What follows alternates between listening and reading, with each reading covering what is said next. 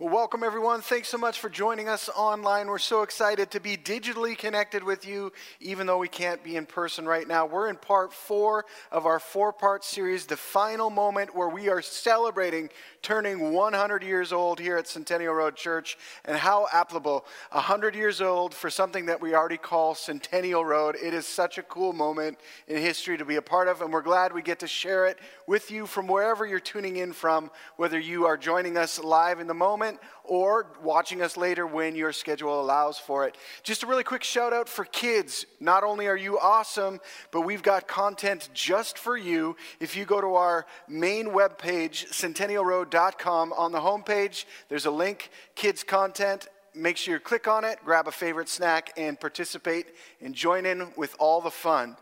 Let's talk a little bit about being lost and alone. It's interesting to me that this is a theme Hollywood and movies and television is really kind of enamored by. In fact, think back to a few years ago, you maybe have heard about this epic television show called Gilligan's Island. Well, it was about a group of people that were marooned on an island. They were lost in the middle of nowhere, seemingly, and they didn't know how to get back home. Well, only about 15 years ago or so, there was another dramatic series called Lost itself. It was on TV, and it was all about a group of people marooned on an island not knowing how they got there, what it was all about, all these challenges that they had to work through, and just trying to figure out what life meant being lost and alone. In fact, there's even a TV series right now on Discovery called Alone. Uh, much of it is filmed in Canada, believe it or not. It's filmed, an individual will go backcountry camping and just share their experience, what it's like, what it's not like, with whoever is watching it. It's crazy that we've been fascinated with this whole idea of what does it mean to be lost and alone. Do you have a memory where you feel that you were lost or you were alone? I'm going to share, you a little, share a little bit of a story with you about a moment in time where I happened to be with a group of my coworkers in Florida. We were at this leadership conference, and it was such an awesome time to be a part of. Great weather, great fun, great friendship. But we had this moment in time where we were lost. We, we ended up, we had a free evening. The seminar wasn't happening, so we went out for dinner and dessert to Universal Studios. We didn't go on any rides because Universal Studios, you can park in the parkade, you can walk on their boulevard and still make use of that whole part of the park itself before having to pay the real dollars to get into the rides and all the amusement type stuff. Interestingly enough, after our dessert, after a walk, after dinner, all that good stuff, we were on our way back to the parking lot, and none of us could figure out where we had parked the car. None of us remembered, none of us knew where it was. And so from that moment, all four of us, age 35 and older, all males, were trying to figure out where our vehicle was. And yes, we did stop to ask for directions, but this parkade, I don't know if you've ever been there, it was massive. It felt like it had 12 levels and a thousand parking spots at each level. I'm over exaggerating, but it was insane how large it was. And of course, we were in a rental vehicle. So we were in a rental vehicle that looked the same. The license plate looked the same. We didn't know where our vehicle was.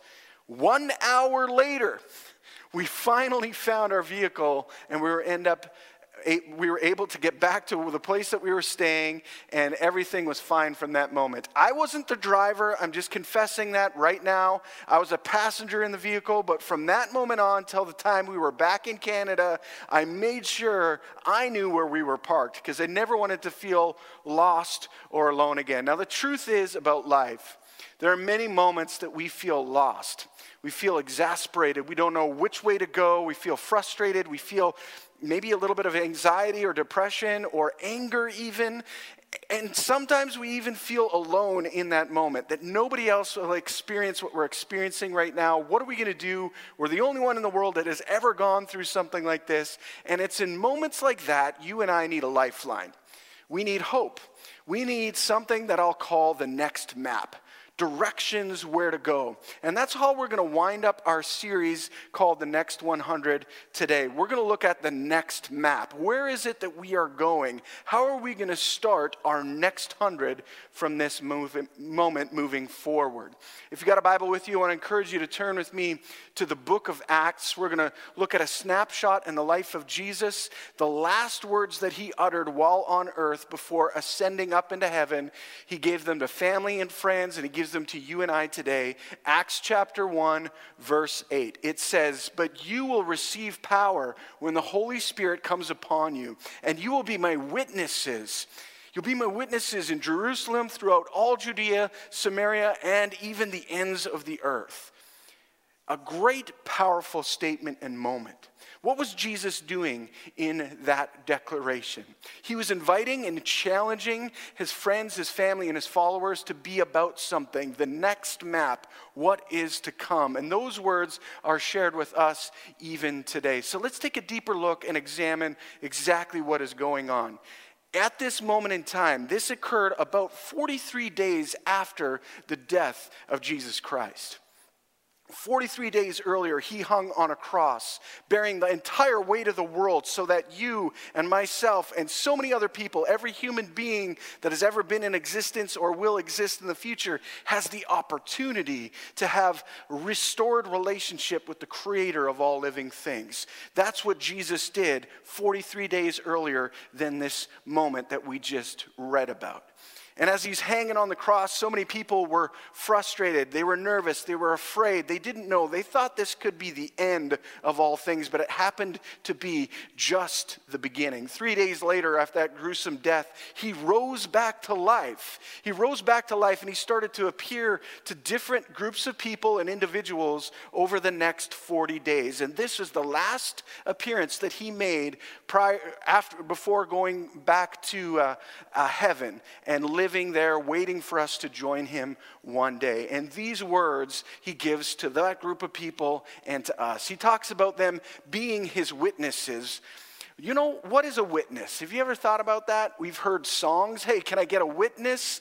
We've heard of all those different things. But today, in our story, a witness means somebody who's able to corroborate what actually went on, somebody who gives testimony to what a certain account of events or certain thing that happened that, that gives it credence and meaning and purpose and, and truthfulness.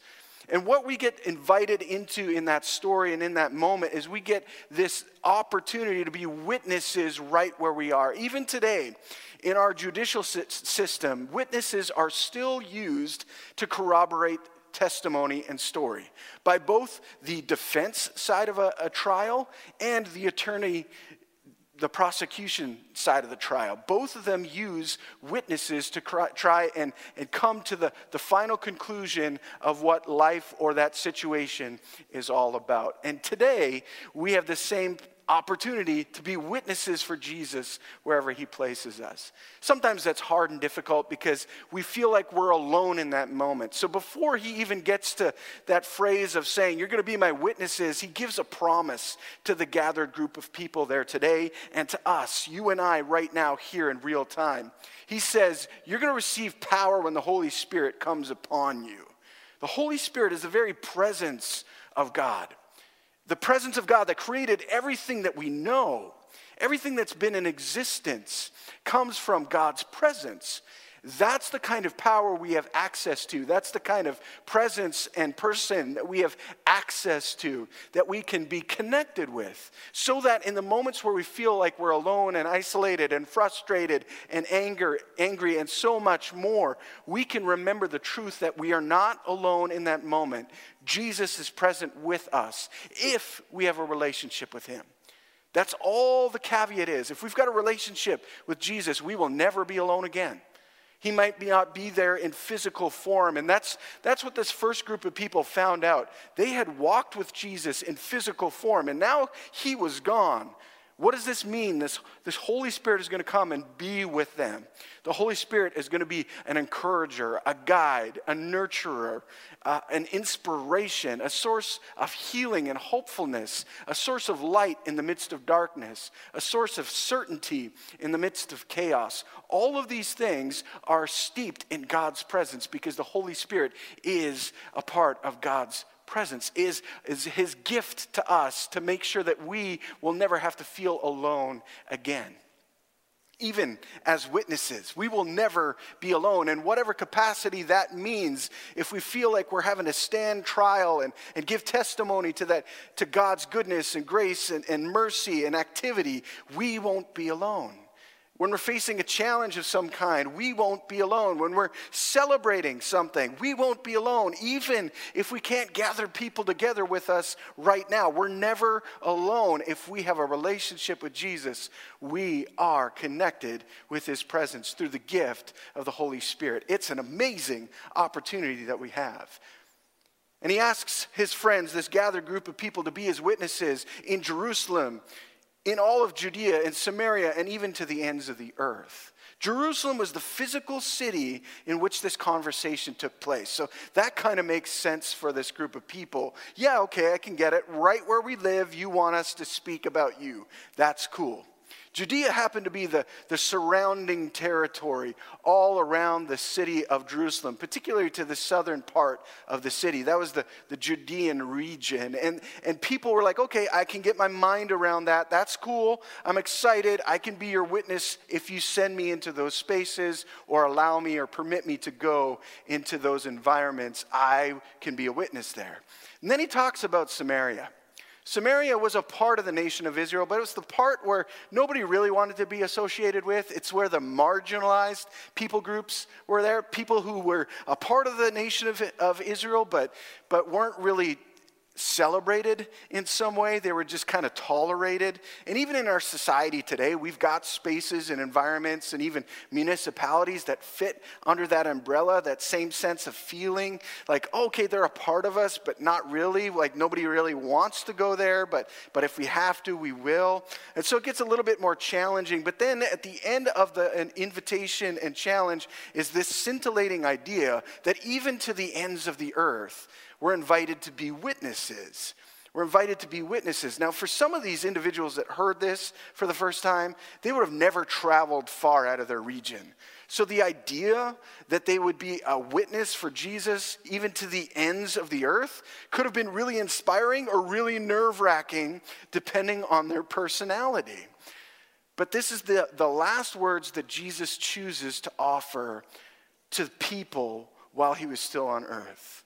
He wants us to be this, to grow into this, to live into this invitation and challenge that He invites us into. It's really, really encouraging, but yet somewhat nerve wracking. So, what does that mean for us as a church? We talked about this first group of people and what they might have been processing and what it looked like as they, they took a look at those four realms their Jerusalem, their Judea, their Samaria, and even to the ends of the earth, and what that might have meant for them in that moment. But what does it mean for you and I today, a couple thousand years later? Well, we're coming up on a year anniversary where my family and I moved to Brockville. We moved in in June, as many of you know, and as soon as we knew that we were going to be a part of your community, I just felt this sense of urgency to start to pray. I didn't know what I was going to do. I'd never led a church before. Like, what, what's going to be, what's going to be happening? What, what is this going to all look like? I needed God to show up. I didn't want to feel alone in the moment, and so I started to pray. And I invited people around me to start praying with me. And soon enough, God reminded me of this verse that I shared with you earlier Acts chapter 1, verse 8. This idea that I'm never going to be alone. I'm going to have power when the Holy Spirit comes on me. I'm going to be a witness wherever God sends me. And I knew that was Brockville. And so for us, our Jerusalem is Brockville. That's the place that we've been planted right now. That's where our church facility is. That's where many of us live. Not all of us, but many of us live in that region. That's our hub, so to speak. And similarly to the nation of Israel at the time where Jesus was talking to this group of people, the nation of Israel, Jerusalem was the heartbeat of that region. And for us, Brockville, whether we like it or not, is the heartbeat of this part of the region in eastern Ontario. People know it for tourist attractions, for a variety of different things. I happen to think they know it because there's some amazing people that live and work in Brockville and surrounding area. And so our Jerusalem is the place where we physically live, the place that we live. And so we get to be a witness right there.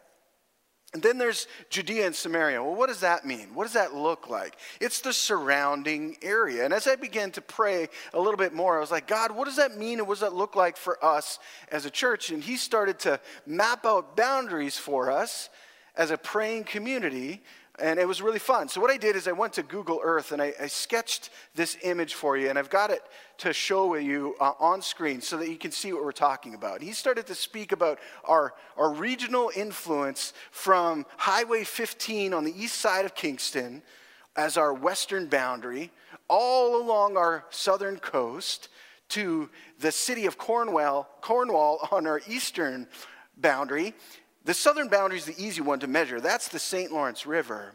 And then our northern boundary kind of being Perth and Maberly area. And if you kind of draw those points together, you're going to see that they're a little bit of a triangle. And so this kind of is representative of the geographical regional influence that, that God is asking us to be witnesses to. Similarly to this group of people that were invited to be witnesses in Judea and Samaria to the best of their ability. And then Jesus said, You know, there's this whole idea of the ends of the earth thing. And I want you to, to speak about me to people everywhere to the best of your ability, even from the ends of the earth reality. And when I took a look at who we were as a church, I discovered, man, we have a great involvement when it comes to international missions and support of missionaries. That was awesome.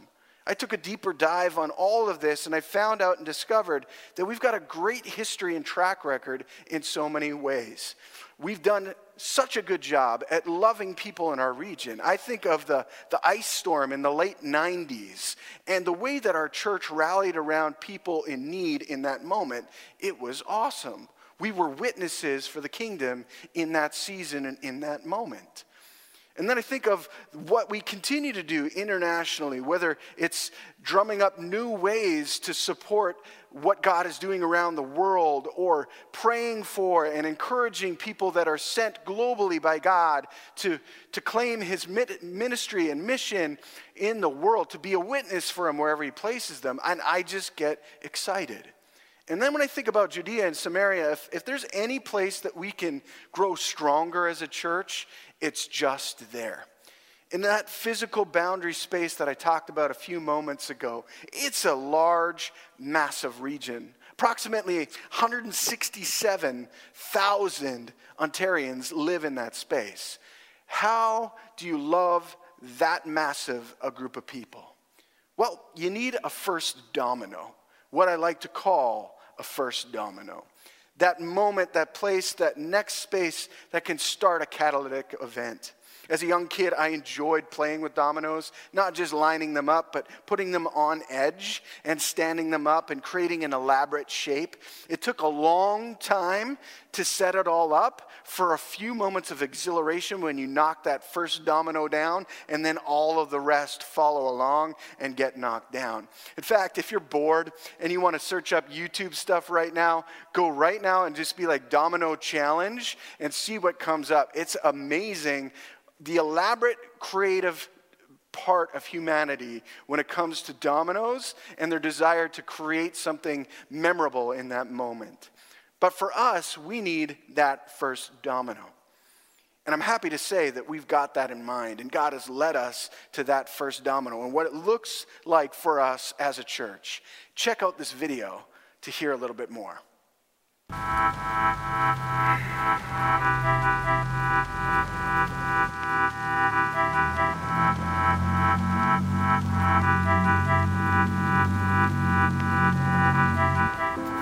Jason here. I'm with my friend Johanna. We're here in Prescott, and we're going to talk to you a little bit about what we believe this region represents in terms of our Judea and Samaria as a church community diving into this next season of life and ministry for this space. So, Johanna, what's your favorite thing about this town of Prescott?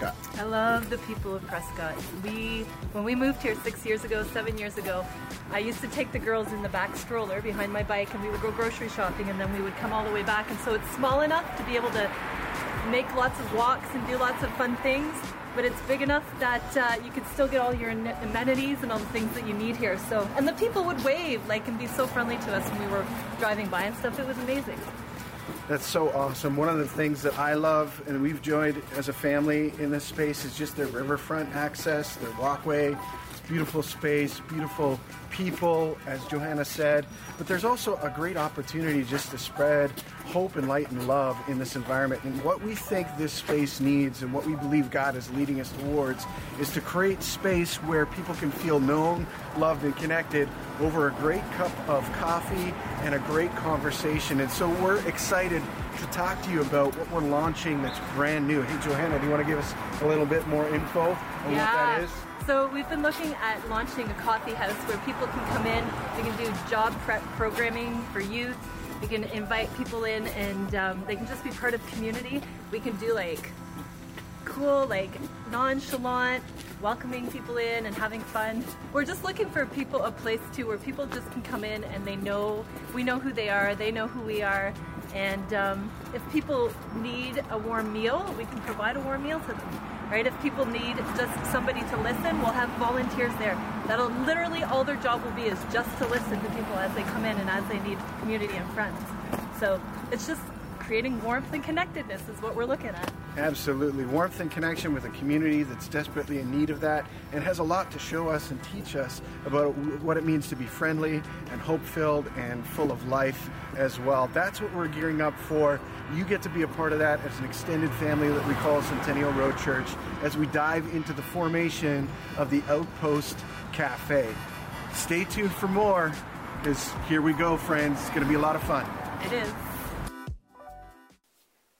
The Outpost Cafe, can you believe it? It is such a cool opportunity to go into an environment and a space. This, this town that's just 15 minutes or so, depending on how fast you drive, east of us as, as a city where we have the opportunity to love people right where they are at. This desire comes from a, a, hopefulness of creating warmth and connection with the people of Prescott and the surrounding community. And maybe you're thinking, like, why coffee? Why now? Why in this COVID season? And I just got to tell you, it's because God is leading us in that direction. We've had many people praying for many different months about what this can tangibly look like for us as a community, our first domino. And I'm so excited to share with you that this is the formation of what it's going to be this missional outpost, knowing that this is just one of many that we're going to have the opportunity to participate in in this region. See, over the next 10 years, we believe we're going to have a strategic opportunity every 12 or 18 months to multiply the ministry efforts of what we're a part of right now so that we can intentionally love the people in our region, our Judea, our Samaria, with really intentional, radical hospitality and reckless abandon. It's going to be an awesome time. It might not always look the same depending on which environment we're drawn to and where God leads us. Maybe it's not a cafe the next time. Maybe it's a garage where we can do vehicle maintenance. Maybe it's going to be a network partnership with a pre existing existing church that is loves Jesus and they need an infusion of some resources or some hope or some excitement around them. Maybe it's going to be a church plant, maybe another campus. I don't know, but God does. I'm telling you, this first domino will allow us to continue to partner with what God wants to do in our region through us as we are witnesses for Him. So, what does that mean for you and for me as individuals? Well, I'm going to ask three things of us. I'm going to ask that we continue to pray. I cannot tell you how many times I've heard from many of you as you've shared openly and honestly with me from the moment that you found out that my family and I were going to be a part of your community here at Brockville that you started to pray for us. I am so grateful for that. We need those prayers. We are sustained and fueled by God's presence. And the more that you pray, the more we have a willingness to be a part of what God wants to do. So thank you for your prayers. Please don't stop praying. But I want to invite you to continue to pray for the area of Prescott as well that town, this ministry initiative that we're calling the Outpost Cafe. Pray that it would be a beacon of hope and light right in the community, a space where people feel loved and accepted and connected, and a place where they can discover a little bit more about who this God we serve is all about. I'm going to ask you to pray. Pray like you've never prayed before. Pray often, pray frequently. Pray big prayers, pray, pray little prayers. Don't stop praying. I'm also going to ask you to consider how can you give? See, for some of you, I know that God has given you the resources to invest financially in this season in a very unique way. And maybe it's because your travel budget has been affected by COVID. You haven't been able to go on any vacations, and so it's just sitting there, and you've done all the renovations in your house that you want to do, and you've got nothing else that you can think of. You've got maybe this disposable income of some kind. This is a great opportunity for you to invest in. What's awesome about an, a missional outpost like this is it gives us an environment and a space from which to love and launch people into hope and into mission. And the more that you invest and the more that you serve and the more that you give, we are able to continue to allow it to be a beacon of hope and light where it needs to be. I happen to believe that if everybody in this region, if everybody in the world would truly encounter unconditional love of some kind through people or through extraordinary circumstances or miraculous circumstances, they won't help but be able to know that there's a God that loves them. And that's our mission to love and live like Jesus. And this is one of the ways that we can do that. So maybe, maybe God's going to ask you to start giving and supporting in addition to what you already do uh, and investing in this cafe in a financial capacity we'd be happy for you to do that. In fact, if you want to participate in some way, what you're doing right now through regular giving, you can start adding a little bit more and, and marking that that goes to the cafe. I know my family and I, my wife and I, feel compelled to be doing this. And so we've started to do that as a family, set aside a little bit more so that we can invest in this ministry initiative. The other thing that we can do is we can serve we have a hope and a dream that this will be a sustainable micro social enterprise over time. We know that we're not going to get there day one. And so, what we need is we need a volunteer workforce. And what's really amazing about that is God has brought us a volunteer manager, somebody who's going to oversee all of this right now. Her name is Carrie Hordick. She's awesome. She's going to be like a missionary on steroids in our space and in our region. She has been prepared for this moment. She's got a degree in business and a degree in theology, and she just wants to love people through great coffee and a warm, welcoming environment. Talk about a match made in heaven from God's perspective. We are so grateful for her arrival in this space, but she's only one person. We're going to need a whole lot more people coming around her. People who are willing to listen to stories, people who are willing to learn how to make great coffee, people who are willing to clean, people who are willing to serve, all these different things. And maybe you're one of those people. Maybe you've got an abundance of time right now. You're going like, Jason, I'm sitting on my hands. I don't know what to do. What could I be a part of? Maybe this is your answer to prayer. I don't know, but Jesus does, and maybe He's prompting you in that way. All I'm going to say is that if you have a curiosity about what this could look like, send me an email. I'm going to get you in contact with Carrie and Johanna and so many others that are already carrying the lion's share of this ministry initiative and help you find success and meaning as you serve God's kingdom in this way. I believe if you and I would participate in those three things, this first domino will be an epic success. It'll be exactly what God needs it to be, and it will allow us, it'll be the gateway to our Judea and Samaria as we intentionally love and serve people along the way. How awesome is that? That a thousand, two thousand years ago, when, when Jesus talked about this mission and this moment in time with this cluster of people that heard it in real time, he also meant you and he also meant me.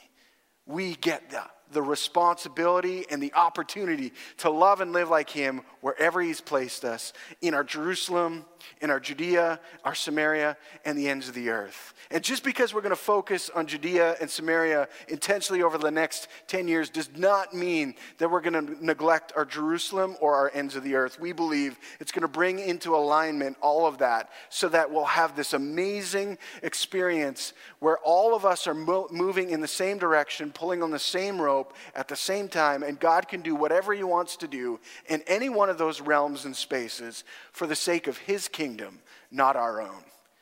I'm so excited. I hope you're excited. If you got questions, you want to interact more, please feel free to contact me, reach out to me, and let's get going because this first domino is going to be awesome. We're hoping and praying that we can launch this thing in July. And I just want you to also be aware of our commercial space owners, Pierre and Sarah, two people that I absolutely adore. And I want you to continue to pray with me for because I believe God is doing something amazing in them as well. And I can't wait to see what, what this is going to do to unlock that over time. Why don't we go to a time of prayer? And again, I want to thank you for tuning in or being a part of what this next 100 is going to look like. Let's pray. Father, we're so grateful we have the chance to be witnesses wherever you place us. And I pray, Holy Spirit, that you would remind us that we are filled with the spirit of power, not one that is timid, not one that is fearful, and whatever challenges come our way, we have the we have at our fingertips access to an infinite resource, one that has all the wisdom, all the knowledge that we will ever need, all the resources that we will ever need to find success today and tomorrow.